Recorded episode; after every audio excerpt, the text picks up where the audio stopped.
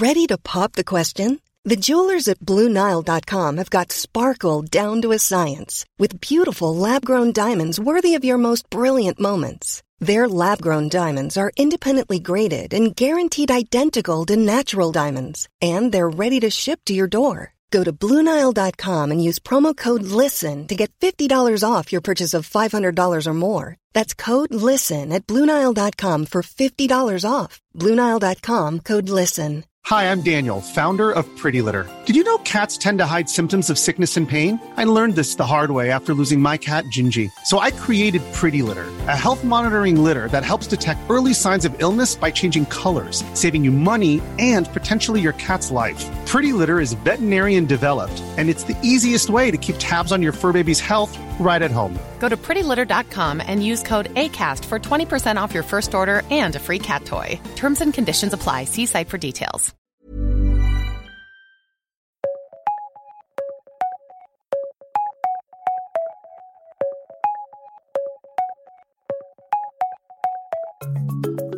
Welcome to the World in 10, making an impact on your life, even if you're at the bottom of a Canadian lake. I'm Toby Gillis. And I'm Rebecca Myers. And if you're wondering what Toby's on about, stick with us. We will also bring you the Times of London's take on a complicated NATO summit for Ukraine and ask why are elite sporting mothers still so unusual?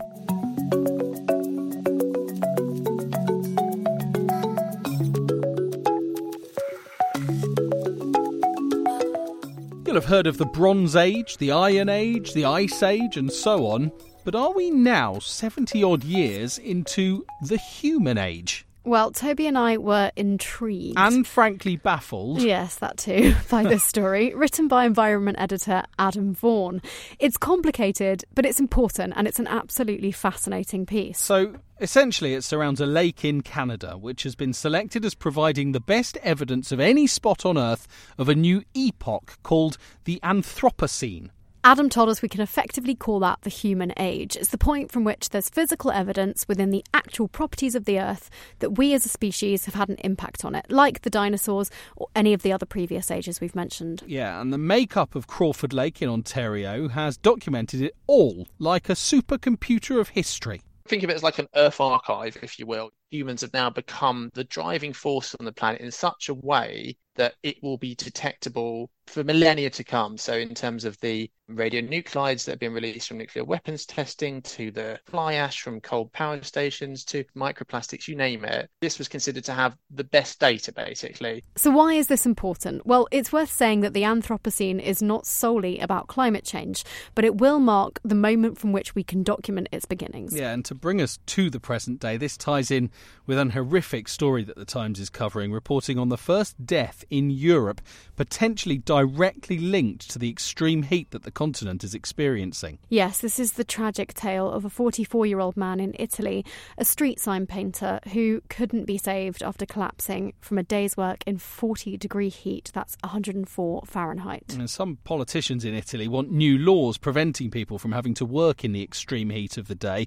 But while that's one idea, Adam told us this should actually be a warning to them to act on climate change strictly speaking, it is still possible to hit our climate change target. Clearly, actually doing that is a Herculean challenge. It would mean roughly halving global emissions by the end of this decade. Now, emissions are still going up. So, politically and realistically, that's going to be very hard.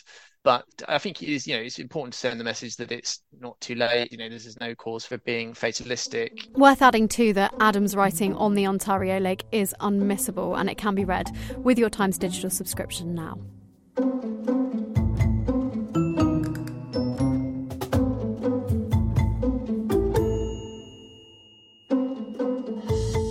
West's support for Ukraine has been pretty unwavering so far, but today it seemed it might be showing some signs of strain. Yeah, as you heard on yesterday's World in 10, the NATO summit in Lithuania is well underway, and Volodymyr Zelensky has been making angry noises about the hold-up in Ukraine joining the alliance. Yes, it's a super complicated situation. The Ukrainian president accused NATO of showing a lack of respect to his country by failing to lay out a timetable for membership.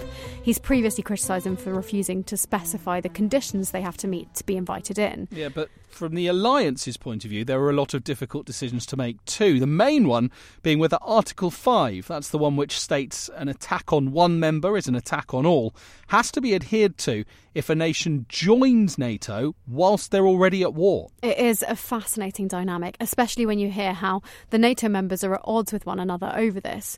George Grylls, the Times defence correspondent, is in the Lithuanian capital and says there is a clear disconnect between the former Soviet bloc members and their Western allies. The strength of feeling here for Ukraine is just astonishing. I mean, you see Ukrainian flags absolutely everywhere. Volodymyr Zelensky is sort of treated like some rock star. So there's this sort of tension in NATO between Lithuania and these Eastern European countries who really want to deliver a strong message to Russia and sort of really open their arms to Ukraine. And then countries, particularly the US, Germany, who are sort of worried more about the possibility of escalation. So tension there, but are quiet briefings with journalists also doing some damage to relations between the West and Ukraine? Yes, you might imagine so if you hear the comments from Ben Wallace, the British Defence Secretary. He made these in an on the record chat with journalists. So when you read them, they sound bad. He bemoans being driven 11 hours into Ukraine for a meeting, only to be presented with a list of weapons they required when he got there. The quote, Rebecca, is incredible. Yes, he says his response was to tell them, I'm not Amazon. But in fairness to him, the Times' Berlin correspondent Oliver Moody, who is in that huddle with Mr. Wallace, says that reading the quotes makes them seem worse than they actually were. Ben Wallace himself didn't seem especially irritated by having gone on this long drive and been presented with a wish list of weapons. And there's no suggestion here that Britain's patience with Ukraine is wearing thin. His argument was more that with the very contested US presidential election coming up next year, Ukraine needs to do more to reassure Western politicians that it appreciates everything its supporters have done. In fact, by an almost spooky coincidence, Zelensky issued really profuse thanks to Congress and the US public for their help. It was almost as though he'd been sat in the room with us listening to Ben Wallace. I want to thank the US President Joe Biden particularly. I know it's been a challenge in the United States, and I know it's been a challenge in Congress, and there are people who don't share this support for cluster munitions. What seems to have happened is a dawning recognition in Kiev that Ukraine does have to play the diplomatic and public relations games here in order to sustain the momentum of Western support, as well as Zelensky addressing and rallying his own people.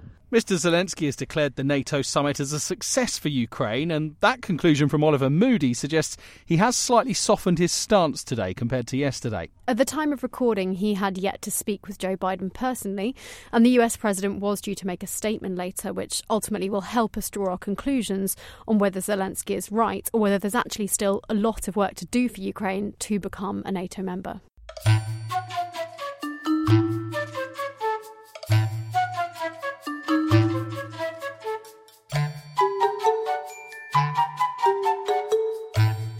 From Ukrainian tension to Ukrainian sporting success, with Elina Svitolina going from wild card to missing a Harry Styles concert because she booked a ticket and thought she'd been knocked out already, to beating the world number one in the quarterfinals of Wimbledon.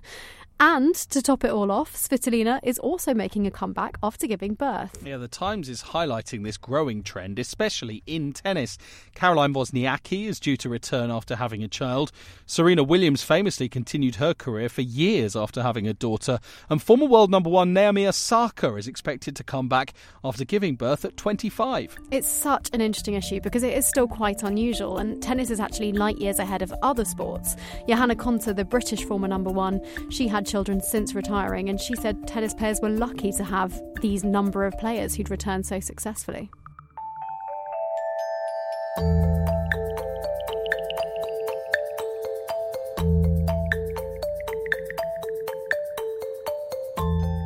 Finally, Brad Pitt has many strings to his bow, acting, producing, but there are some divided opinions about his winemaking skills. Yeah, in 2011, he and then wife Angelina Jolie bought a vineyard in Provence called Chateau Miraval, but they're now embroiled in a row over it. Jolie sold her half following their divorce, and her company has now filed legal papers as part of a $350 million lawsuit against Pitt accusing him of increasingly outrageous actions to keep control of Miraval and it says acting like a petulant child. Yes, there's some debate whether Pitt actually makes any wine. The court papers say he, and this is quite a quote, deals in illusions, not dirt and grapes, unquote. the Times' Hilary Rose has actually investigated this, and vineyard neighbours have told her he really cares and has brought in brilliant experts to help make really good wine. I must say, whoever is making it are doing a great job. I've tasted it, it's delicious. yeah, okay, so we all know what Rebecca's going to be doing with her evening. I'm off instead to sing songs with my toddler daughter.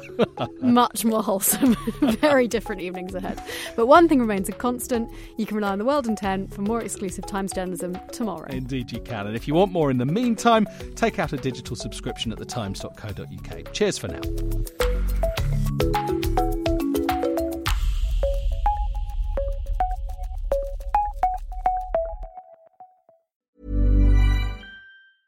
Planning for your next trip? Elevate your travel style with Quince. Quince has all the jet setting essentials you'll want for your next getaway, like European linen, premium luggage options, buttery soft Italian leather bags, and so much more. And is all priced at 50 to 80% less than similar brands. Plus, Quince only works with factories that use safe and ethical manufacturing practices. Pack your bags with high-quality essentials you'll be wearing for vacations to come with Quince. Go to quince.com slash pack for free shipping and 365-day returns.